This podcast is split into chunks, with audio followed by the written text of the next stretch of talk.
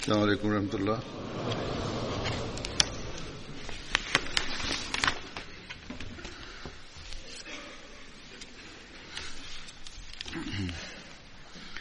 أشهد أن لا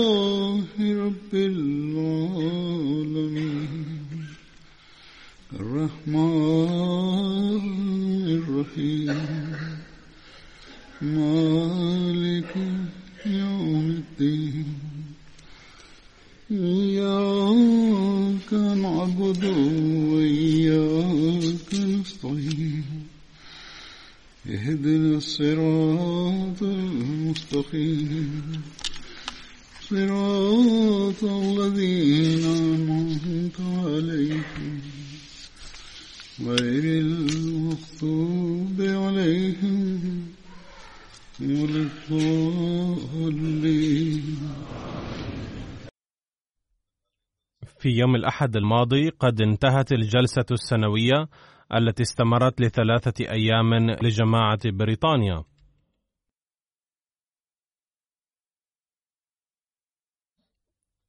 إن بركات الله تعالى التي نكسبها من هذه الجلسات بفضل الله تعالى لا حصر لها.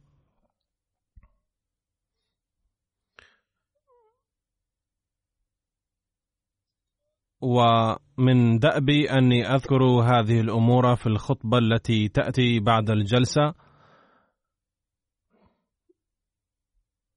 لكي أخبركم أن من المعروف والطبيعي أن أبناء الجماعة يتأثرون من هذه الجلسات بفضل الله تعالى.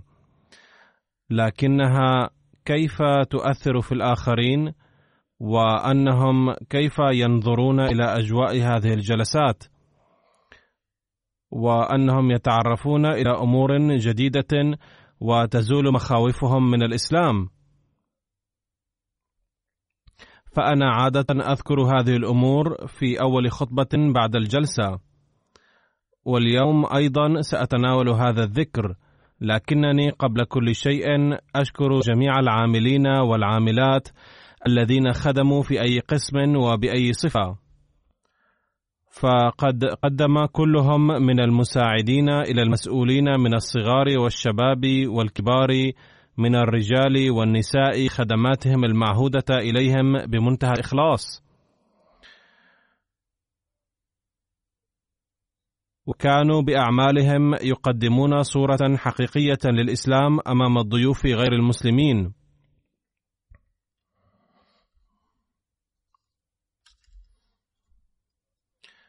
ويستحق المساعدون منهم الشكر بصفة خاصة.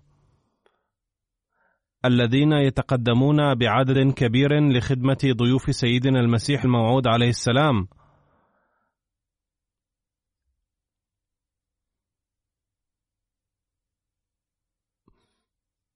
فالمساعدون هم في الحقيقة يتحملون أعباء الأعمال. فجزاهم الله تعالى جميعا. وإضافة إلى العاملين للجلسة هناك عاملون في المكاتب المركزية الثابتة ومنها عاملو قناتنا MTA ومنهم متطوعون مقيمون في بريطانيا وآخرون قادمون من الخارج أيضا. وهناك من أعدوا بعض الأفلام الوثائقية التي قدمت في الجلسة وبعضهم عملوا في استديوهات موقع الجلسة باختصار كل قسم في أيام الجلسة يقدم دورا ناشطا. ثم إن المعرض الذي يقيمه مكتب Review of Religions يكون مؤثرا جدا. كما كان معرض الأرشيف ومخزن التصاوير أيضا. فكل هذه الأقسام كانت ناشطة. وكل عامل أنجز عمله قبل الجلسة أو بعدها أسهم وعمله مهم جدا. ومن هذا المنطلق يستحقون كلهم الشكر منا. الآن سأذكر لكم انطباعات بعض الضيوف بحسب ما يسمح لي الوقت. لقد حضر الجلسة الأستاذ مالي يعقوب المحترم وهو نائب رئيس الطائفة المسلمة في بنين فقال: لقد حججت الكعبة أكثر من عشرين مرة لكنني وجدت تنظيمات الجماعة الأحمدية للجلسة أفضل بكثير منها فلم أرى في حياتي جوا مثل أجواء الجلسة.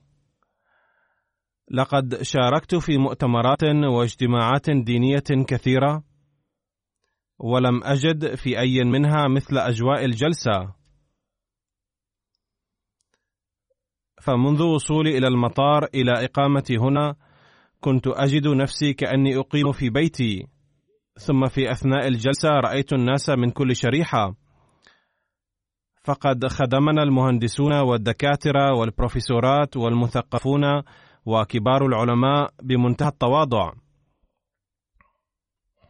فكان فرحا بهذا.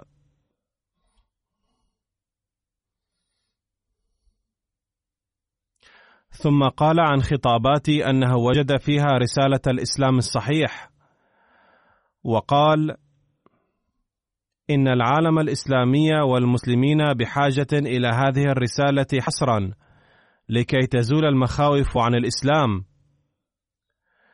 لقد تعلمت هنا كثيرا. الأحمدية هي وحدها الإسلام الصحيح. وبعد العودة إلى بنين سأخبر الناس ألا يسمعوا إلى أقاويل الآخرين ويتعلموا من الأحمدية فقط.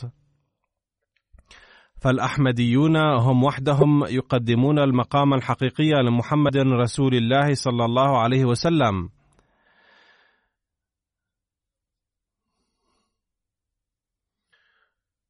ثم إن السيد سيمون سوادوغو المحترم وهو وزير الداخلية والأمور الدينية في بوركينا فاسو قال ضمن انطباعاته إنني بصفتي وزير الأمور الدينية أحترم جميع الأديان وبحضوري الجلسة قد وجدت الرد على أسئلتي الكثيرة. فقد وجدت الإجابة للأسئلة التي لم أطرحها. وجدت مساعدة كبيرة. لقد حضرت الجلسة أول مرة. فالأجواء طاهرة والأفكار المقدسة للجلسة ساعدتني روحانيا كثيرا. نستطيع العيش معا بالعمل بالحب والأخلاق والمبادئ. ثم قال عن العاملين في الجلسة إن العاملين في الجلسة كانوا ينظفون المراحيض ويغسلون الأواني وكان الأولاد الصغار يسقون الناس. وكل ذلك لا يمكن إلا بعاطفة التضحية حيث كان الحماس لخدمة الآخرين غير عادي. فقد ذهبت إلى مسجد الفضل أيضا فهو أول مسجد. وكان صغيرا وجذابا وبسيطا وجميلا. ثم قال عن البيعة أنها تمثل سلسلة من الإخلاص والوفاء والطاعة وتمثل قدوة للعالم. الناس لا يفهمون نداء الخليفة. فالعالم المادي المعاصر يركض وراء المادة. والإنسان نفسه يتضرر من الانغماس في هذه المادية. ثم قال عني أني في خطابي قدمت خطة عمل لإنشاء مجتمع أفضل. فالناس تأثروا كثيرا ببيان حقوق الوالدين والأولاد والأمور الأخرى في خطاب النهائي. فقد ذكر ذلك الكثيرون في انطباعاتهم. ثم يقول الأستاذ سايوبا راغو المحترم وهو عضو في برلمان بوركينا فاسو كانت الجلسة رائعة حيث كان كل عمل منظما وكان كل واحد نشيطا. وكان القادمون من العالم كله من الصغار والكبار والرجال والإناث مستعدين لتقديم كل خدمة للإسلام.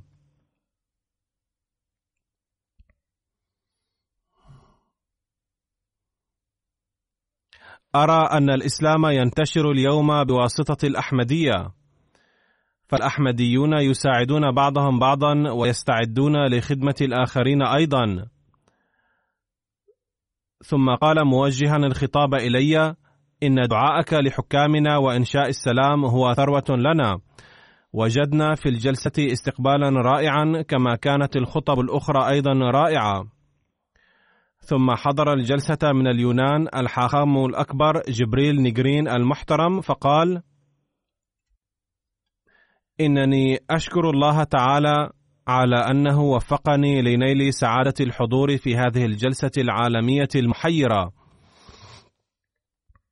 إن أجواء الجلسة ورحبة صدر المنظمين والضيوف تجلي من كل ناحية شعار الجماعة الحب للجميع ولا كراهية لأحد. قد شعرت بصفتي ربيا الاحترام والقبول للأديان والعقائد الأخرى.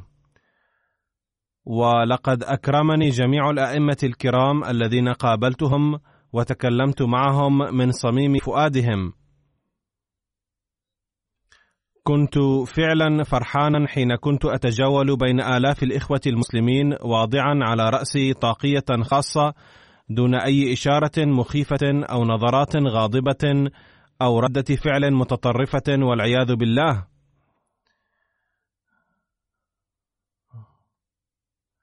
وكان ذلك معاكسا تماما لما وجدته في أماكن أخرى. ولقد تم الاعتناء بي من كل النواحي. حيث حضر لي طعام خاص وتم التدبير لفرائض عبادتي أيضا. وهذا ليس سهلا هينا. إلا أن منظمي الجلسة ومضيفي قد هيئوا لي كل ذلك. ثم حضر الجلسة رئيس المعبد البوذي في اليابان الأستاذ يوشيدانو كيكو وكانت والدة الملك ميجي من أتباع هذا المعبد وأن رمادا والدة الملك ميجي مدفون في هذا المعبد في طوكيو. فقال بعد ملاحظة أجواء الجلسة أن القلب يجد هنا سكينة حقيقية. من المعلوم أن كل واحد يفحص إلا أنني لم ألاحظ أي خصام أو نزاع. فكانت جميع البرامج من الطعام إلى الخطب منظمة جدا. ثم قال إن خطابي عن الدين كان في محله. ففي العالم اليوم ثمة حاجة فعلا لإفهام العالم أننا نستطيع أن نؤدي حقوق بعضنا البعض بواسطة تعليم الدين الأسمى في الأخلاق. المجتمع الياباني أيضا يعاني مشكلة البعد بين الوالدين والأولاد. ونحن رغم بذل الجهود الجبارة لم نستطع مقاومة هذه الموجة. وبالعمل بنصائحك في مجتمعنا يمكن أن نستفيد وسوف أسعى للاستفادة منه. لم يكن رأيي عن الإسلام سلبيا سلفا إلا أنه حين اقترب موعد البيعة في الجلسة لم أتمالك نفسي وقررت أن أعطي يدي لك لإنشاء مجتمع مبنيا على الحب والإخاء وإرساء دعائم الأمن فاشتركت في البيعه إنني أسلم بقيادتكم وأعد أني سوف أساعدكم على بذل المساعي لسلام العالم. هذا لا يعني أنه بايع وإنما يقصد أنه سيتضامن معنا من كل النواحي لإنشاء الأمن في العالم.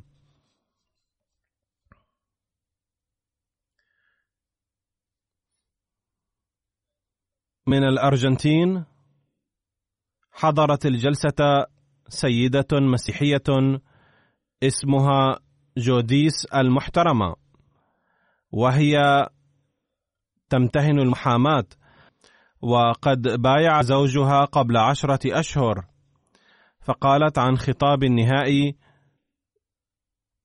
أنه كان أهم خطاب من بين خطب الجلسة كلها.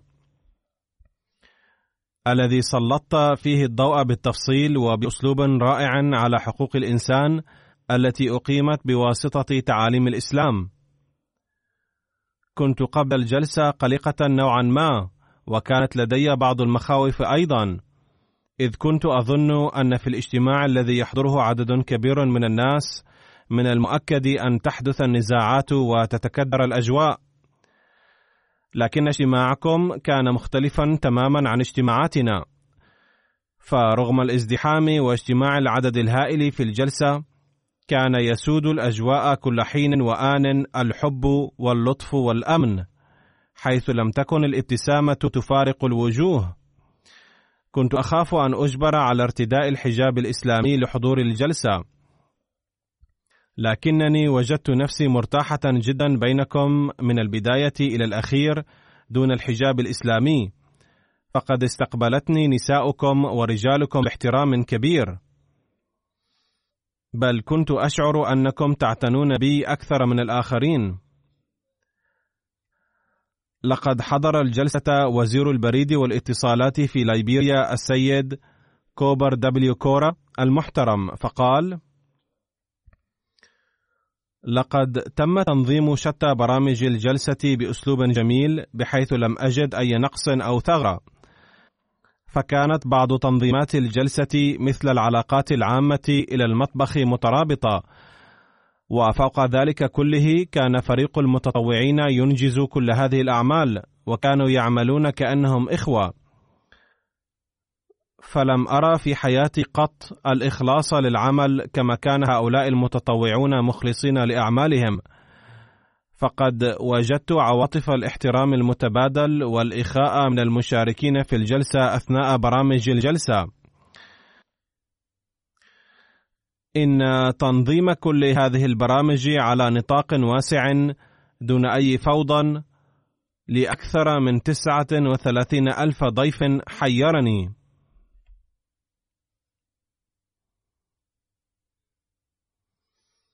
ثم كانت ضيفة من أورغواي وهي بروفيسورة في الاستشراق في الجامعة وقالت إنني أدرس البلاد والتنظيمات الإسلامية لأكثر من ثلاثين سنة. لقد رأينا في جلستكم ميزتين لم نرهما في أي مكان آخر. الأولى هي وحدة الجماعة والتضامن تحت قيادة شخص واحد. وأن في الجميع بدءا من الدعاة إلى المتطوعين في أقسام مختلفة سواء كانوا العاملين في المطعم أو في قسم المرور قاسما مشتركا وهو أن للجميع علاقة الطاعة والإخلاص غير العادية مع الخليفة. وهذا هو المستوى الذي يراه أصدقاؤنا وحاسدونا ولذلك يسعى الحاسدون ليثيروا الفتنة وهذا ما يجب أن نحافظ عليه اليوم بعملنا ودعائنا. ثم قالت والشيء الثاني هو أنه لا يوجد في الجماعة أي نوع من العنصرية سواء كانوا أحمديين من الولادة أم المبايعين الجدد وسواء كانوا العرب أم العجم وسواء كانوا باكستانيين أم غيرهم. يبدو أن نظام جماعتكم نزيه من جميع أنواع العنصرية والتعصب القومي. ينبغي ألا نظهر هذه الميزة لبضعة أيام فقط، بل يجب أن نتحلى بها دوما. وهي الرسالة الأخيرة التي بلغناها النبي صلى الله عليه وسلم أنه لا فضل لأحمر على أسود ولا أسود على أحمر ولا لعربي على أعجمي ولا لأعجمي على عربي. الجميع سواسية من حيث البشرية. هناك شخص من المغرب وهو أستاذ فلسفة يقول لقد أخذنا انطباعا جيدا عن الجلسة وكانت فرصة مهمة للوقوف عن كثب على جانب من التنظيم المحكم في تقسيم الأعمال وتمهيد الأجواء لاستقبال مثل هذه اللقاءات العالمية وكذا على أخلاق المنضوين تحت لواء الجماعة والتي تعكس جانبا من تعاليم الإسلام المحمدي كما كانت فرصة لتصحيح بعض المغالطات التي يروجها خصوم الجماعة حقدا على مشروعها الإلهي والإنساني في نفس الآن. أتمنى لكم السداد والتوفيق ما دمتم في خدمة الإنسانية. ثم يقول الحاج محمد وكيل ياتارا من غينيا كناكري وهو المسؤول العام للشؤون الدينية الأمر الذي أثر في نفسي كثيرا في أيام الجلسة الثلاثة هو أن أفراد الجماعة متربون وفق تعاليم الإسلام الخالصة ويبدو أن جميع الأحمديين الذين اجتمعوا هنا هم مثال عظيم للأخوة الإسلامية وكأنهم أولاد أم واحدة وأتوا من بيت واحد. النظام غير العادي والبسمة في وجوه المتطوعين والذهاب والإياب في مكان الجلسة دونما إساءة لأحد لهي مما يوحي وكأنهم مخلوق سماوي. وكان يبدو برؤية كل هذه الأشياء أنه إذا كانت جماعة تستطيع أن تقدم نموذج الإسلام اليوم فهي الجماعة الأحمدية فقط. قال لقد زرت السعودية مرارا إضافة إلى الدول الإسلامية الأخرى ولكنني أقول على وجه البصيرة لم يتيسر لي الجو المليء بالإخاء الإسلامي ولا أتردد في القول بأنه ميزة الجماعة الأحمدية وحدها. أن يجمع قرابة أربعين ألف شخص في مكان واحد وأن تنشر تعاليم الإسلام باستمرار وأن تقضي هذه الأيام في حب الرسول صلى الله عليه وسلم دون ما تنازع وتدافع.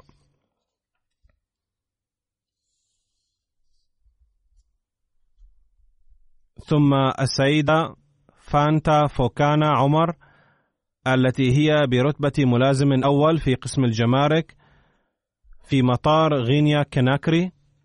وقد بايعت حديثا وهي المبايعة الجديدة. قالت كنت انضممت إلى الأحمدية متأثرة بتعاليمها ولكنني كنت أشعر بالخوف في قلبي أنني ربما أخطأت لأنني كنت أرى المعارضة الشديدة والدعاية المعارضة للجماعة في بلدي. مما كان يقلقني في بعض الأحيان ولكن اليوم بعد حضوري الجلسة السنوية في بريطانيا أقول قسما بالله لقد زالت جميع مخاوفي وشبهاتي وأيقنت بعد اشتراكي في الجلسة أن اليوم إذا كانت جماعة تستطيع أن تمثل الإسلام فهي الجماعة الإسلامية الأحمدية. وقالت: لو وجدت فيديو للجلسة لتمكنت من إقناع أسرتي كلها على صدق الجماعة وحقيقتها، وفي الأخير أدعو الله تعالى أن يوفق جميع أفراد أسرتي للإيمان بالأحمدية أي الإسلام الحقيقي بصدق القلب والروح. ثم تقول السيدة شانتيل مالا فيتالي التي هي المستشارة العامة في بنين كنت حضرت الجلسة الخمسين لجماعة بريطانيا والآن حضرت الجلسة الثالثة والخمسين بكل سعادة. وأشكركم من أعماق قلبي وكنت أشعر قبل ذلك أيضا أن جو الجلسة روحاني وأشعر بنفس الجو الروحاني اليوم أيضا الذي يتعامل فيه الصغار والكبار والرجال والنساء مع بعضهم بالحب. أما الإعدادات فلا أجد كلمات لوصفها. إن نظام التطوع في الجماعة عديم المثال وكان كل شيء في محله وكان كل شيء على أحسن ما يرام وكان المتطوعون جميعا يتحلون بتواضع وبحماس الخدمة ومستعدون لكل خدمة. وبدأت أحسب نفسي جزءا من هذه البيئة ولم أعد أشعر بأية غرابة. وكانت الخطابات أيضا رائعة وزاخرة بالمعلومات.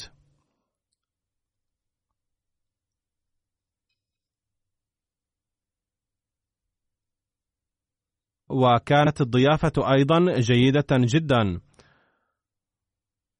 ورأيت المعارض أيضا ووجدتها رائعة جدا. واستفدت به في فهم تاريخ الجماعة بوجه أحسن.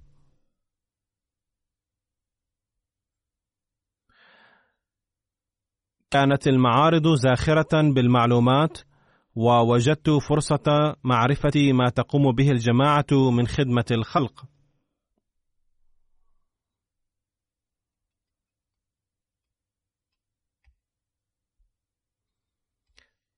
قال السيد كوملين بطرس العضو في برلمان بنين ورئيس اللجنة المالية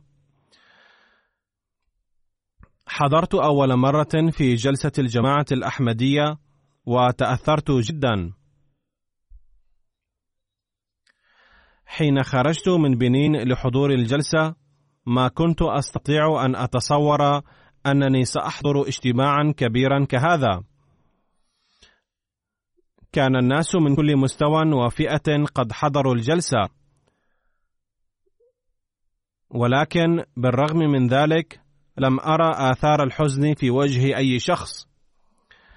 ونلت اهتماما كبيرا منذ أن نزلت في المطار وخدمني الجميع صغارا كانوا أم كبارا.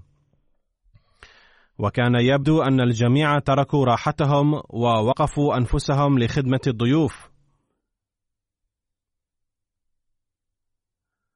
قال أستغرب كيف نظمتم الجميع من دون مساعدة الشرطة أو الجيش ولم يحدث أي شغب أو فوضى أو نزاع مع أن الناس كانوا من مختلف الثقافات والألسنة والألوان. ثم فكرت كيف لم يحدث أي شجار مع وجود هذا العدد الكبير من الناس المتنوعين. وقد توصلت إلى أنه لا يمكن إلا بجهدكم وبتأييد الله تعالى الذي يحالف الجماعة الأحمدية. ثم قال عن خطابي هذا ضروري جدا لأمن العالم. ثم قال أعجبتني المعارض التي تبين تاريخ الجماعة الأحمدية وقد حزنت جدا بمعرفة أحداث الشهداء الأحمديين وازددت علما. لقد حضر الجلسة السيد بال بيو رئيس الوزراء السابق للجابون وعضو البرلمان. إن حضور آلاف الناس من أكثر من مئة دولة في هذه الجلسة كانت تجربة فريدة لي. لقد عمل المتطوعون ليل نهار لتلبية حاجات الحضور جميعا. وكان الجميع صغارا وكبارا ورجالا ونساء مستعدين لخدمة بعضهم البعض. ولم يحدث أي مكروه. واستفدت كثيرا من الخطابات الملقاة في الجلسة عن الإسلام وخاصة عن الأحمدية.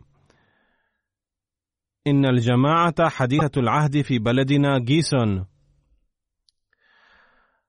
وكنت أحسب الأحمديين كباقي المسلمين ولكن حين دعيت إلى حضور الجلسة فكرت أن أذهب بنفسي لأرى من هم هؤلاء الناس. هل الإسلام الذي يقدمه الأحمديون هو كالإسلام الذي نراه في التلفاز والذي يدمر أمن العالم؟ ولكنني بعد مجيئي هنا وبعد رؤية أعمالكم تأثرت جدا. إنكم مجتهدون وإسلامكم إسلام حقيقي.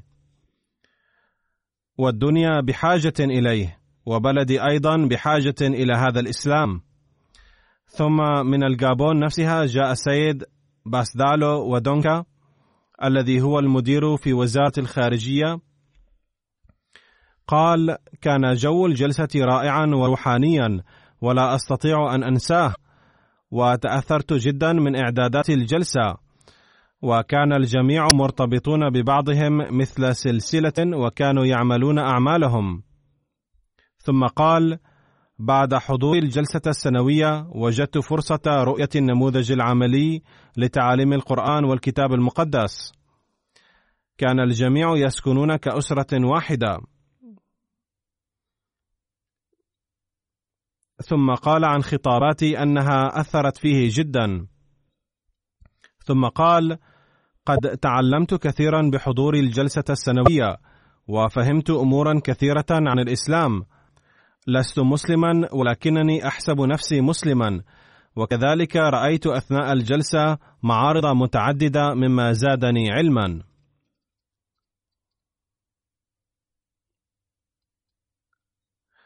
ثم هناك ضيف هو السيد هيري إليغونسا الذي هو مستشار لرئيس جمهورية أفريقيا الوسطى قال كانت الإعدادات رائعة في أثناء الجلسة أثبت المتطوعون الذين كان فيهم الأطفال والشباب والمسنون من كل فئة أنهم قاموا بإعدادات أحسن ما يرام مطيعين للخليفة الواحد من أهداف تأسيس الجماعة إنشاء علاقة الأخوة في الدنيا. وهم يجتهدون لذلك ليل نهار مع أن المنظمات الأخرى تفتقد هذا الإخلاص العظيم.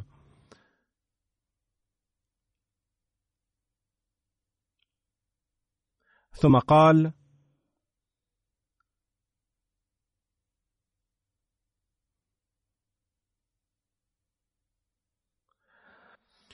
التعاليم الإسلامية التي تقدمونها أنتم تؤثر في القلوب وهي مختلفة عما ينسبه الآخرون إلى الجماعة الأحمدية والذين يعارضون الجماعة بسبب جهلهم وعدم علمهم. إنني في هذه المناسبة أهديكم التبريك لكم ولجماعتكم على عقد هذه الجلسة الناجحة. وإنني أدعو الجماعة الأحمدية أن تعمم هذه التعاليم وهذا الحب في بلدي أيضا. ويمكن إقامة السلام الدائم نتيجة هذه التعاليم في بلدي الذي بعد الحرب الطائفية لسنوات طويلة. عائد الآن إلى السلام. إن بيئة الجلسة لشيء لن أنساه ابدا وسوف أسعى لأحضر الجلسة كل عام وأحصل على راحة روحانية وأدعو لذلك. ثم قال سأبلغ بعد عودتي إلى بلدي رسالة الأحمدية إلى الآخرين وسأخبرهم بأنها هي الإسلام الحقيقي. ثم قال لقد تأثرت جدا بالبيعة العالمية. لست احمديا ولكن عند أخذك البيعة كنت أتعهد معك بأنني سأساعد هذه الجماعة في بلدي قدر المستطاع. ولقد قابلني أيضا وقال لي اعتبروني سفيرا لكم في جمهورية إفريقيا الوسطى.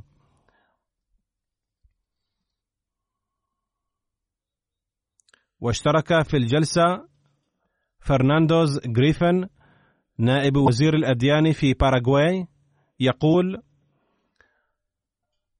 سررت بالتعرف على الجماعة الإسلامية الأحمدية وما أسعدني هو رؤية أعداد هائلة يتطوعون للخدمة ويعملون مجتمعين لهدف مشترك. أرى أنه يمكن أن تتعلم باراغواي كبلد كثيرا من الجماعة الأحمدية.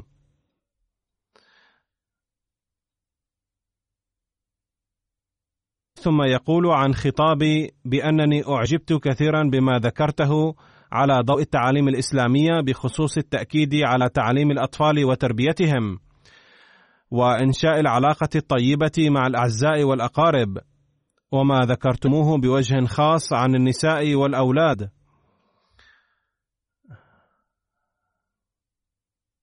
ثم يقول عن الترتيبات بأنها كانت رائعة رغم كونها مؤقتة.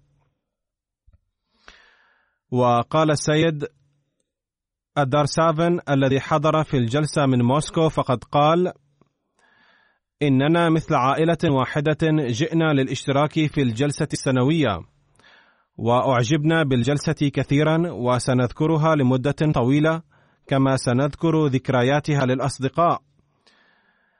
كل الترتيبات كانت رائعة. وأعجبنا بعمل المتطوعين الذين كانوا يتعاملون بأخلاق طيبة وكانوا مستعدين للمساعدة في كل حين وآن بوجوه مبتسمة. كما سعدنا جدا برؤية الأطفال الذين كانوا يتطوعون للخدمة. ولقد حظينا في كل مكان برعاية شاملة تشعرنا بحب ووئام. ثم يقول ضيف آخر وهو السيد مورو هنري مدير بلدية بيتروبوليس في البرازيل. إنني سعيد جدا باشتراكي في هذه الجلسة الإسلامية العظيمة كمندوب من البرازيل. كانت خطابات خليفة الوقت كلها تنبض بروح الإسلام الحقيقي. إن كلماتكم تدخل القلوب تلقائيا. لقد عشت ثلاثة أيام الجلسة بروحانية عجيبة بحيث لم أشعر بتعب ولا ملل. إن مشهد الصلاة في الجلسة كان مدهشا وغير عاديا بالنسبة لي بحيث كان الجميع يقومون ويجلسون على صوت واحد. لم يكن هذا الضيف مسلما لأجل ذلك كان يراقب كل شيء بانتظام. إضافة إلى ذلك هناك أمر آخر أثر في بشكل غير عادي ولا أمتنع من ذكره وهو أنه كلما حضر الخليفة سكت فجأة جموع آلاف الناس دون الحاجة إلى تنبيههم لذلك.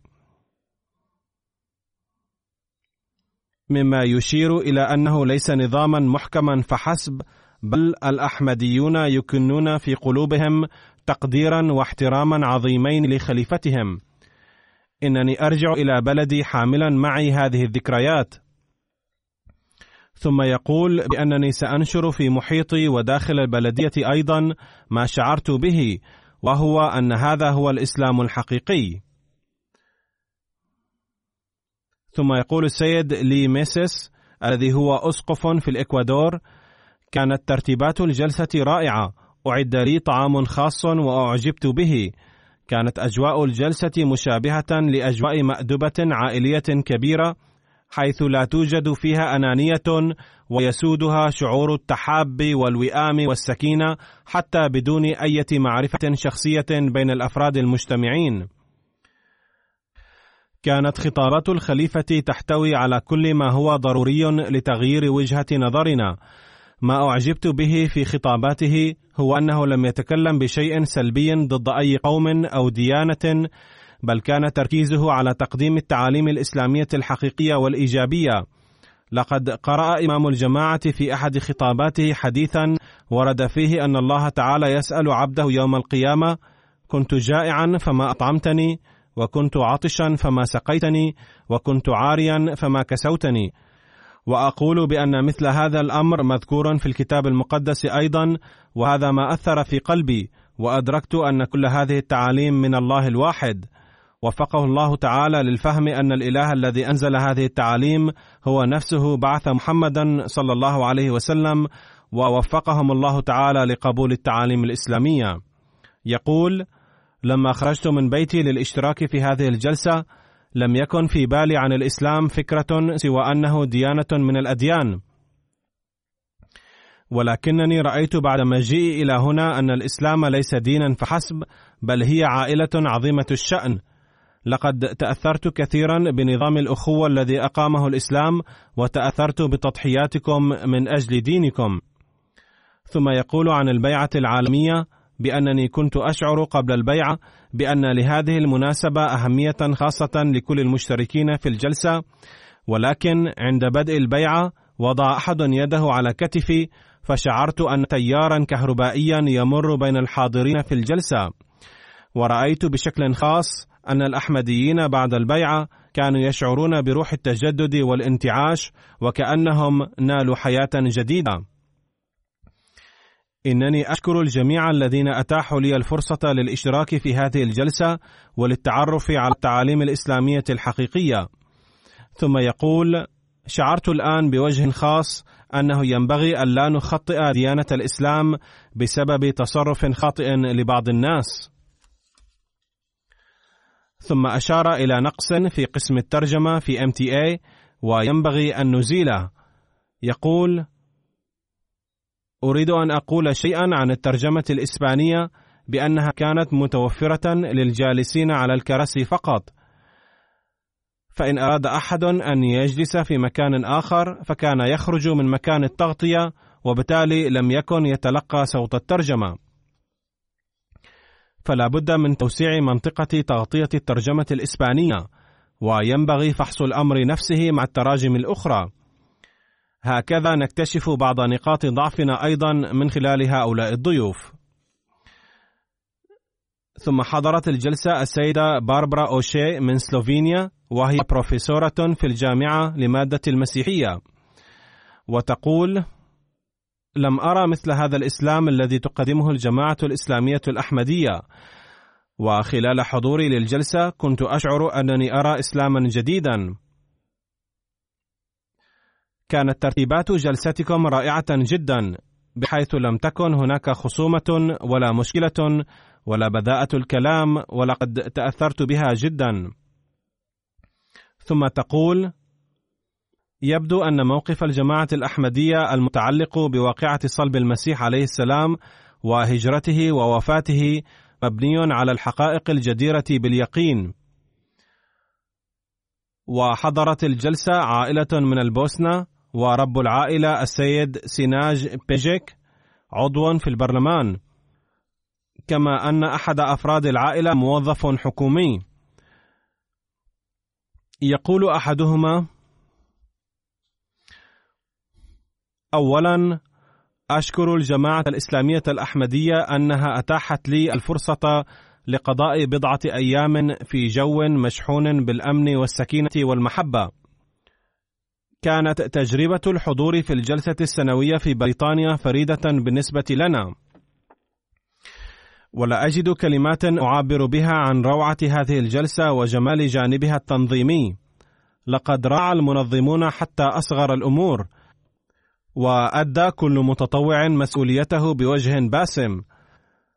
لقد أخبرت عند زيارتي لمعرض منظمة الإنسانية أولاً أن بلدي كان سببا لإنشاء هذه المنظمة، حيث قدمت الجماعة الأحمدية خدمات عفيفة أثناء الحرب ولا زالت تقدم. إضافة إلى كل هذه الأمور، هناك أمر خاص أثر في وفي عائلتي، وهنا ذكر لقاءهم معي، وهو أن لقاءنا مع الخليفة كان رائعا. ثم يقول: أعلن بأنني سأحافظ مدى حياتي على علاقة الصداقة والإخلاص مع الجماعة، وأقدم نفسي لكل نوع من التعاون معكم في بلدي وفي خارجها أيضا.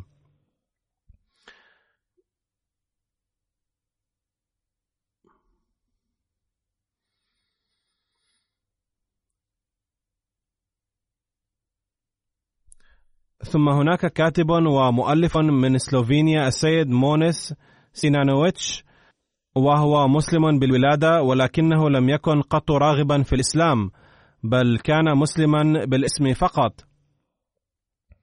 يقول بأنني بدأت أقرأ عن الإسلام منذ سنتين وبدأت أصلي أيضا ولكن لم أصلي قط وراء أي إمام. أما الصلاة بالجماعة فلم أذق طعمها إلا بعد مجيئي إلى هنا. وما شعرت به له طعم آخر. من سنتين منذ أن بدأت رغبتي في الإسلام لم أتبع أي جماعة إسلامية ولا أي تفسير أو مدرسة إسلامية معينة بل حاولت فهم الإسلام بعقلي وبقلبي. لما تعرفت على الجماعة الإسلامية الأحمدية شعرت بأن فهمي منسجم مع فهم الجماعة الإسلامية الأحمدية للتعاليم الإسلامية أي أن كل تعليم منسجم مع الفطرة. ثم يذكر أمرا آخر أعجب به وهو أن الأحمديين يفعلون ما يقولون. إنه لتحد كبير لنا وينبغي أن نتذكر دوما أن تكون أعمالنا متوافقة لأقوالنا وأن نعمل وفق ما ندعي ونقول. ويقول السيد عزت وهو أحد الضيوف من روسيا اشتركت في الجلسة للمرة الأولى وحثني عليه جدي قال له جده إذا كان الأحمديين يدعونه فليشترك في جلستهم هذه المرة. يقول أقول بكل صدق بأنني لا أزال مندهشا من خلال رؤيتي لأفراد هذه الجماعة.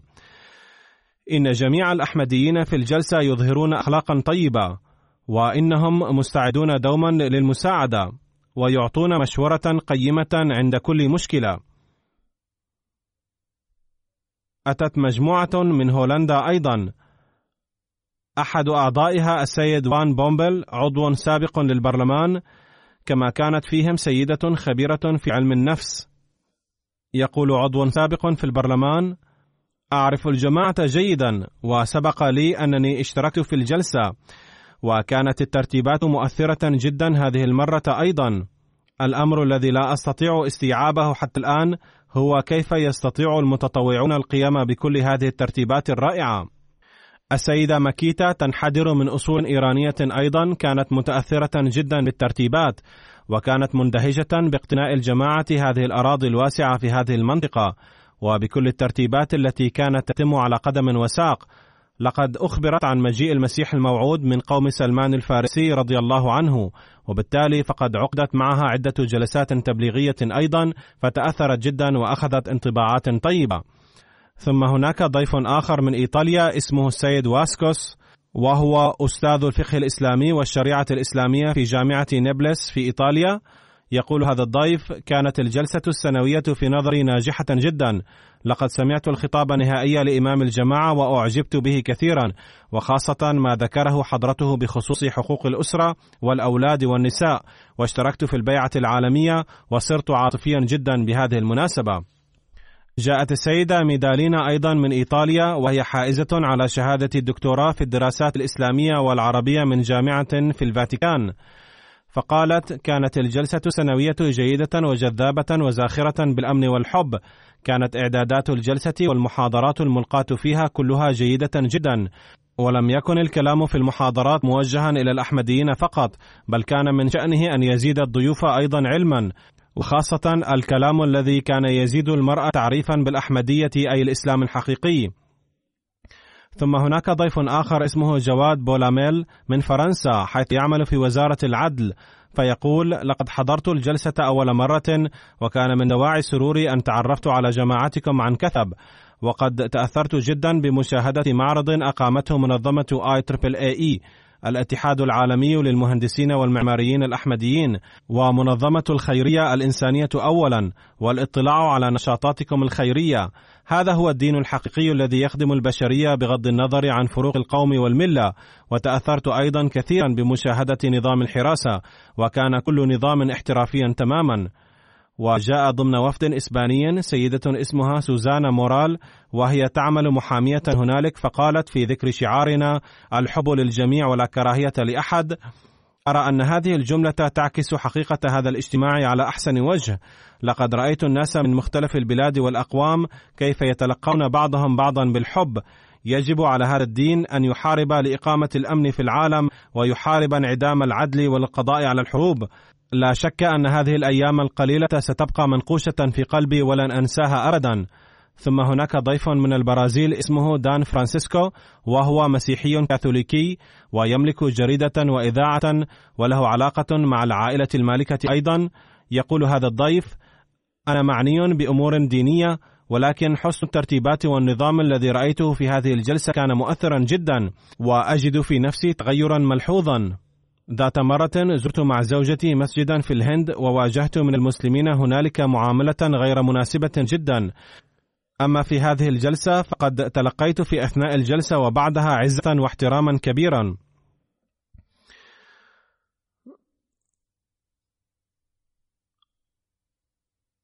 ثم هناك ضيف وهو عضو سابق في البرلمان الإسباني اسمه أستيكو يقول: أحسب نفسي بعيدا عن المعتقدات الدينية ولأن الجماعة الأحمدية تنشر الحب بعملها لذا قد اقتربت إلى الجماعة. إن مناسبة البيعة بالأمس قد خلقت في نفسي عواطف جميلة جدا وأنا سعيد جدا بسبب هذه التجربة التي لا تنسى. فإن أنسى فلن أنسى هذه الأيام. لقد شعرت في تلك الأيام كأني أحد أفراد الجماعة الأحمدية الذين ينشرون الحب والأمن في العالم ويعملون بهذا المبدأ. كذلك جاء من بنغلاديش قاض متقاعد اسمه القاضي نظام الدين. يقول لست احمديا ولكني أحسب الأحمديين مسلمين. تصب عليهم المظالم في مختلف البلاد منذ مدة طويلة. وبصفة كوني نشيطا في مجال حقوق الإنسان أؤيد الأحمديين بناء على المواساة البشرية. لكل إنسان حق لتبليغ معتقده. لقد شاهدت هنا نظاما وتنسيقا كاملين. وإن حب أفراد الجماعة لخليفتهم واحترامه وعطشهم للعلم كان مؤثرا جدا. لقد سمعت الخطابات كلها بإمعان وقد زال كثير من سوء الفهم عندي. يجب على الأحمديين أن يبلغوا دعوتهم بكثرة حتى يزول سوء الفهم الموجود عنهم. كنت أظن من قبل أن الأحمديين لا يؤمنون بالنبي صلى الله عليه وسلم خاتم النبيين ولكن علمت بمجيئي إلى هنا أن الأمر ليس كذلك على صعيد الواقع. باختصار لقد تعلمت كثيرا من هذه الجلسة وأشكر إمام الجماعة الأحمدية بوجه خاص. ثم هناك عالم اسمه السيد أوفري وهو مسيحي كاثوليكي ومدير سابق لمجلة المؤسسة البريطانية لكفن تورين فقال أنا أحضر هذه الجلسة منذ خمسة أعوام ولا بد لي من القول أن الجلسة بسبب الأدعية المتضرعة للمشتركين فيها لم تسمح أن تموت تلك الروح التي كنت قد شعرت بها حين دعيت للجلسة للمرة الأولى. أنا خبير في شؤون الكفن في تورين. هذا قماش يحظى باهتمام كبير من قبل الجماعة الأحمدية لأنهم يحسبونه أحد الأدلة على عدم موت المسيح على الصليب. وهذا الأمر لا يمنع الأحمديين من أن يدعوا الخبراء في هذا المجال الذين يرون أن هذه الصورة تشير إلى شخص ميت. الأحمديون يدعون مثل هؤلاء الخبراء بغض النظر عن دينهم ومذهبهم وموقفهم. ومع أن تحليلي الشخصي أن هذا الكفن قد صنع في القرون الوسطى ولكن هذا لا يعارض قول الأحمديين أن المسيح نجا من الموت على الصليب وهاجر إلى كشمير. إن نظريتي هي كمثل نظرية الأحمديين. إن معرض مقارنة الأديان يدل على رحابة صدر الأحمديين وفطرتهم الآمنة والمتسامحة. قد قمنا هنا نقاشات مختلفة وقد اشترك فيها طبيب جراح جاء من أمريكا. وكان ضمن الخبراء الأحمديين من قبل وقد اشترك في نقاش جماعي هذه المرة. وقد قوى بناء على تجربته الشخصية وعلمه الواسع الأدلة التي قدمت على كون الشخص الملفوف في هذا الكفن حيا. أقول كان هذا الضيف متأثرا جدا.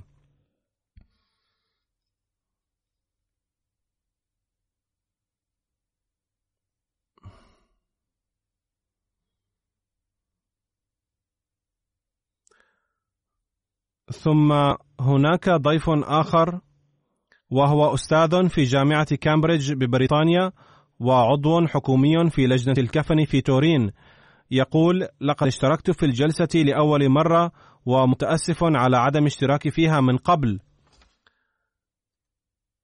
أود أن أشترك في مزيد من هذه الجلسات وإنني متأكد من أنني سأحضرها في المستقبل لأني تأثرت بها كثيرا. إن اجتماع هذا العدد من الناس وبذل المساعي والنفقات في هذا المجال وبذل المساعي الحثيثة لعقد المعرض لكفن تورين وعقده بجدية تامة كل هذه الأمور تدل على أن هؤلاء الناس يريدون أن يعلموا عن هذا الموضوع أكثر مع أننا أيضا لم نعلم عنه على وجه كامل. كذلك حضر الجلسة ممثل مؤسسة السكان الأصليين في كندا اسمه الرئيس مينجم هنري فقال الاشتراك في هذه الجلسة مهم جدا لي لأنها غيرت مجرى حياتي والآن أعلم عن الإسلام أكثر بكثير مقارنة مع ما سبق.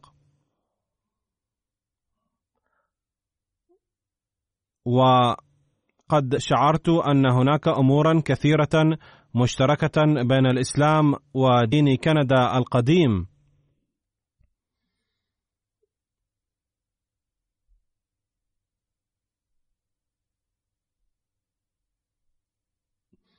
كان مما أثار استغرابي أن الإسلام يعطي النساء حقوقا متساوية.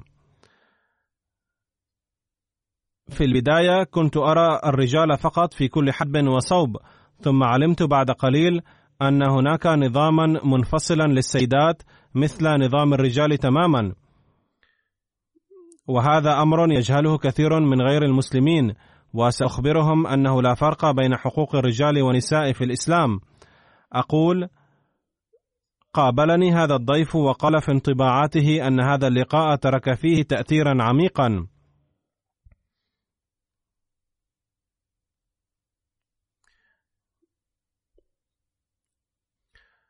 كذلك ذكر الرئيس رين وارن شيبور اشتراكه في الجلسة وقال إنني سعيد جدا على أنني أعطيت فرصة للخطاب في جلسة كبيرة مثلها. ما كان لي أن أفكر من قبل أن الإسلام دين الأمن والسلام إلى هذا الحد ويعلم حب خلق الله. لقد فكرت أن أعطي إمام الجماعة الإسلامية الأحمدية أكبر وسام شرف من قبل مؤسسة السكان الأصليين. فذكرت ذلك لمضيفي ولإكمال خطتي هذه قررت أن أقدم لإمام الجماعة ريشة من تاج ألبسه على رأسي المصنوع من ريش النسر وهو شيء ثمين جدا بالنسبة لنا. ولم أقدم هذا الوسام لأي زعيم من قبل. إنني أحترم الجماعة الإسلامية الأحمدية ومعتقداتها احتراما كبيرا. ثم ذكر الوقت الذي أمضاه معي وقال لقد كانت تجربة جميلة. ثم أعطاني ريشة من تاجه في أثناء لقائه معي. ثم هناك ضيفة من بليز وهي مديرة الأخبار في قناة FM فقالت في تعليقها الوحدة التي رأيتها في الأحمديين تنفخ روحا جديدة في الإنسان.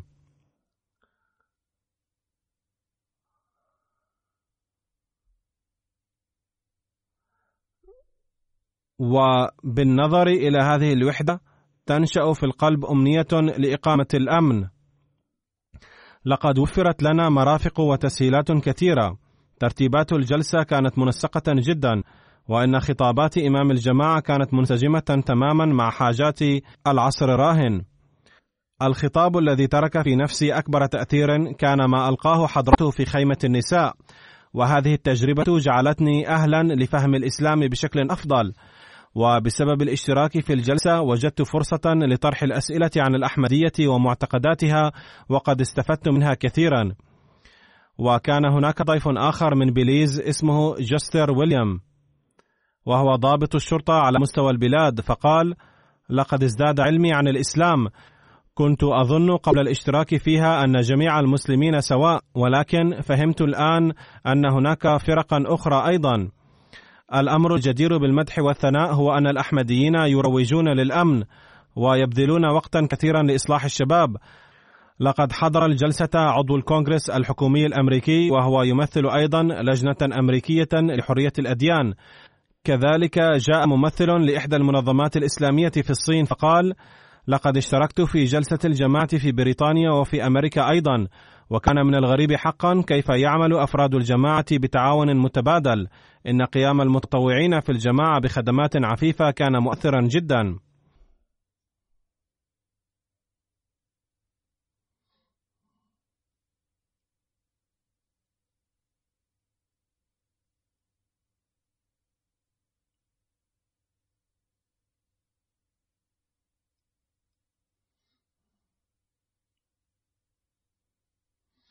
أقول أترك الآن هذه التعليقات جانبا وأذكر هنا ضيفا من الأرجنتين وهو صحفي يقول لقد سنحت لي الفرصة للاشتراك في مناسبات كثيرة بصفتي صحفيا ولكني رأيت في جلستكم امرا غير عاديا وهو أن جميع المشتركين وأعضاء الجماعة كلهم يبدون أعضاء منظمة مضيفة.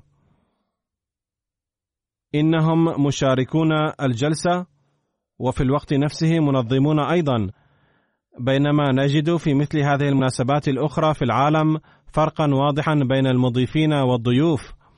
بل لعقد البرامج بهذا الحجم يستأجر الرجال. لكننا شعرنا في جلستكم أن جميع المشاركين في الجلسة هم ضيوف وفي الوقت نفسه مضيفون أيضا. كلما طرأت حاجة تحول الضيوف إلى مضيفين تلقائيا. وهذه الميزة يجب أن تميز بها كل جلساتنا. من كولومبيا حضر صحفي اسمه جيزوس كيبلم فقال لقد أعجبني خطاب إمام الجماعة عن حقوق الإنسان وبصفتي صحفيا يتسنى لي اللقاء مع الشخصيات السياسية والاجتماعية والدينية المهمة وقابلت إمام الجماعة أيضا وأعجبني جدا هذا اللقاء. أتمنى أن يرسل الدعاة الأحمديون إلى كولومبيا لتعريف سكانها بالتعليم الجميل للإسلام فبلدي بأمس حاجة إلى ذلك. ثم يقول BBS TV من أوغندا CEO لقد رأيت الاجتماع الكبير المنظم واستغربت بعدم وجود أي جيش أو شرطة أنا مسيحي وزرت المعرض المقام بعنوان المسيح الناصري في الهند. وتكلمت مع أحد المنظمين عن عيسى عليه السلام فذكر لي من الكتاب المقدس أمورا لم أسمعها قط في الماضي. فاستغربت أن الأحمديين يملكون العلوم من الكتاب المقدس أكثر من المسيحيين. ثم كان من الضيوف السيد أرنديا وهو مقدم البرامج في التلفزيون في بوليفيا ويقول كانت التجربة ناجحة جدا. لقد تسنى لي حضور الجلسة في كندا أيضا. وبالحضور في الجلسة تعرفت إلى التعليم الصحيح للإسلام. إن أجواء الجلسة والخطب التي ألقيت فيها قد أزالت جميع الشبهات عن الإسلام وسوء فهمي. ثم كان من الضيوف السيد إيجر من أوكرانيا ويحمل شهادة الدكتوراه وهو مختص في علوم الدين ومؤلف لكتابين فقد قرأ أدبيات الجماعة بالتفصيل فقد حضر الجلسة وبايع أيضا. وهو أول أحمدي من الشعب الأوكراني يقول في بيان انطباعاته لقد تسنى لي حضور عدة مؤتمرات عالمية والجلسات والمناسبات المختلفة على شتى العناوين في حياتي لكن حضوري في الجلسة السنوية قد ترك في قلبي وروحي تأثيرا يلازمني في حياتي إلى أن أنتقل إلى العالم الآخر. ثم يقول إن في اللغة العربية كلمة جميلة هي نور ويعني الضوء. إن الجلسة السنوية هي نور الإيمان والحب الذي ينور البشرية كلها بوجوده. ثم قال إن خطابات خليفة المسيح ساعدتني على فهم غاية الحقيقية في هذه الدنيا. ثم أبدأ إعجابا كبيرا بالمنظمين حيث كان كل واحد مشغولا في عمله بإخلاص. الآن أقدم لكم انطباعا من الضيوف من المكسيك وهو للسيدة ماريا. فهي تقول إنني أسلمت قبل شهرين فقط. كانت لدي أسئلة كثيرة عن الإسلام وبحضوري في الجلسة قد ازدادت معلوماتي عن الإسلام. وقد انتهت جميع شكوكي وأسئلتي. إن حضور الجلسة تجربة غير قابلة للنسيان وبحضوري في الجلسة أفتخر بأني مسلمة. واليوم قد قطعت العهد على أني سألبس الحجاب بافتخار وألبسه على الدوام. تقول مبايعة جديدة من باراغواي؟ إن الجلسة كانت رائعة. وسمعت خطاباتكم وهي جديرة بالعمل. ثم تقول عن خطاباتي أنها وجدت فيها الرد على جميع أسئلتها. وكان يبدو لي أنك أعددت الخطابات واضعا في البال أسئلتي. إنني أحمل معي علما كثيرا روحانيا ومن التصرف الإلهي أنه يعين على إعداد مثل هذه الخطابات ويجعل فيها تأثيرا أيضا. الآن أترك بقية الانطباعات وأقدم لكم تقرير صحافة والإعلام.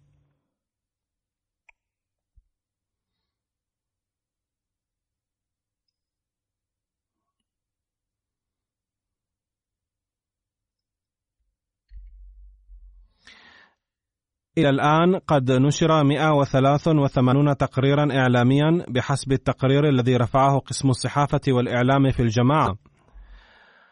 وهذه التغطية الإعلامية تستمر فبحسب هذا التقرير وصلت رسالة الجماعة إلى أكثر من 173 مليون شخص.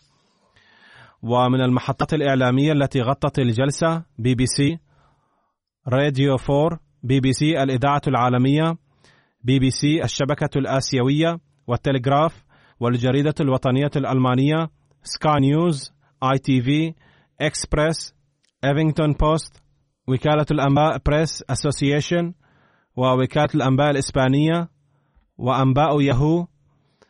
كما تمت التغطية في بلاد كثيرة من بريطانيا والبرازيل وهولندا وإسبانيا والأرجنتين وبنما وكولومبيا وتشيلي والبيرو وفنزويلا والكاميرون ونيجيريا وبلجيكا وغانا وإيطاليا وغيرها.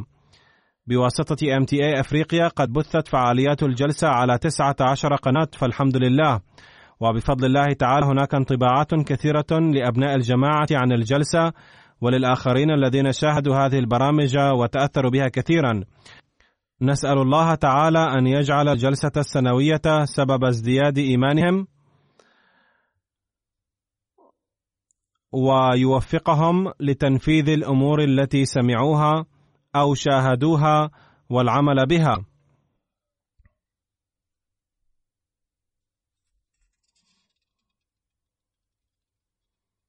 والأخبار التي وصلت إلى العالم بواسطة الصحافة والإعلام نسأل الله تعالى أن تؤثر فيهم وتجعلهم يقبلون الأحمدية أي الإسلام الصحيح. بعد صلاتي الجمعة والعصر سأصلي صلاة الغائب على الأستاذ المحامي مجيب الرحمن الذي وافته المنية في الثلاثين من يوليو 2019 في معهد طاهر لأمراض القلب عن عمر يناهز 85 عاما. إنا لله وإنا إليه راجعون. كان سيد مجيب الرحمن منضما إلى نظام الوصية. والده مولانا ظل الرحمن كان داعية للجماعة. أرسله والده من البنغال إلى قاديان مع أمه وإخوته الآخرين من أجل التربية. كان والده من أوائل تلامذة الحافظ روشن علي، وكان من زملائه مولانا جلال الدين شمس ومولانا غلام أحمد بدوملي وغيرهم من العلماء. لقد أدى والده خدمات للجماعة في البنغال على مدى 36 عامًا. كان مجيب الرحمن يمتهن المحاماة وكان محاميا فحلا وناجحا بفضل الله تعالى وأدى خدمات كثيرة من أجل الجماعة. لقد عينه الخليفة الثالث رحمه الله أميرا للجماعة في روالبندي عام 1980 فظل أميرا لها حتى عام 1998 لقد قدم خدمات رائعة عام 1974 خلال متابعته للقضية المتعلقة بمسجدنا الواقع على شارع ميري رود في راولبندي. لقد تابع في المحكمة العليا القضية المتعلقة بمسجدنا في ديرة غازي خان كما أنه تابع قضايا لا حصر لها للجماعة وتابعها كما هي حقها. عين عضوا في اللجنة الدائمة لمجلس الشورى في عام 1978 ثم قدم خدمات في تدوين قواعد مؤسسة صدر أنجمن أحمدية وشارك كعضو في لجنة الفقه وبالتالي في إخراج كتاب فقه الأحمدية الجزء الأول. وفق لإلقاء الخطاب في الجلسة السنوية عام 1977 و 1978 حول موضوع الإسلام والحرية الدينية. ثم وفق لإلقاء الخطاب في الجلسة السنوية من عام 1979 إلى عام 1983 حول مواضيع بداية الخلافات في الإسلام الأحمدي في نظر مؤسس الجماعة الإسلامية الأحمدية حسن العافية الثمار الحلوة لشجرة الأحمدية. كما وفق في المساهمة في كثير من برامج MTA ورد على اعتراضات المعترضين. كانت ثقافته الدينية أيضا عالية بفضل الله تعالى إلى جانب ثقافته المادية العليا. وكان خطيبا مفوها وقد أعطاه الله تعالى في هذا المجال كفاءة عالية انتفع بها بشكل جيد ووفقه الله تعالى لخدمة الجماعة من خلال هذه الموهبة أيضا في برامج الفضائية الأحمدية. منها برنامج حول التعليق على قرار البرلمان الباكستاني عام 1974 مقابلات مع المؤرخين المشهورين على مستوى العالم محاسن البراهين الأحمدية وغيرها من البرامج. ثم وفق لمتابعة قضية في المحكمة الشرعية ضد مرسوم حكوميا لحظر الجماعة الإسلامية الأحمدية عام 1974 وقد أدى حق متابعة هذه القضية كما وفق لمتابعة القضايا المرفوعة ضد الجماعة في المحاكم العسكرية ووفق لخدمة الأسرى في سبيل الله كان عضوا في اللجنة التي تابعت قضية الحقوق الأساسية للإنسان في المحكمة العليا في عام 1993 ووفق لأداء الخدمات فيها أيضا. لقد ألقى مقالة علمية في عام 1976 في أحد النوادي في كراتشي أتيحت له الفرصة للقاء والتشاور مع المفكرين والحقوقيين من بريطانيا وألمانيا وسويسرا وأمريكا وكندا واليابان وغيرها من البلاد واشترك معهم في الندوات. لقد ألقى كلمة أمام طلاب الحقوق في جامعة ولاية مينيسوتا ووفق للإدلاء ببيانه لمدة 18 ساعة كشاهد خبير في إحدى المحاكم في ألمانيا.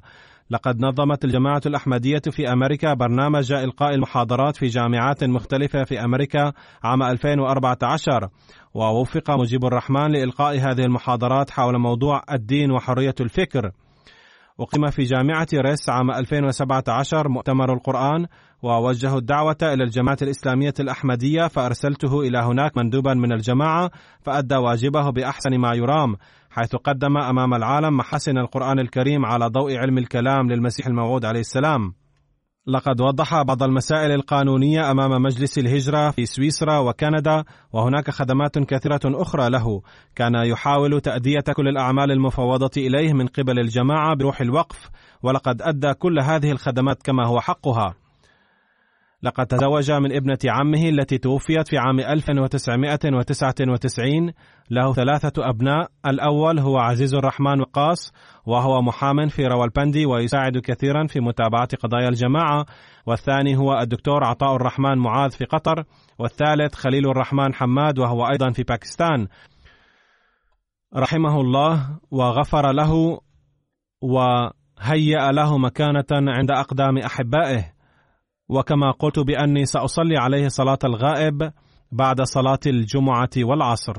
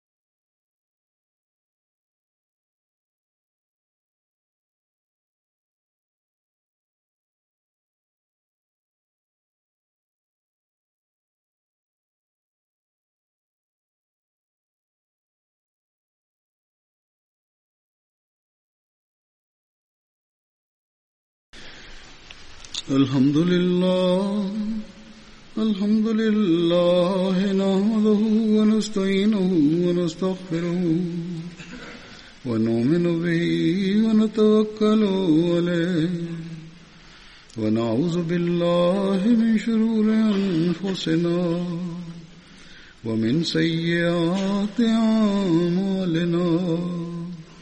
من يهده الله فلا مضل له ومن يضل فلا هادي له.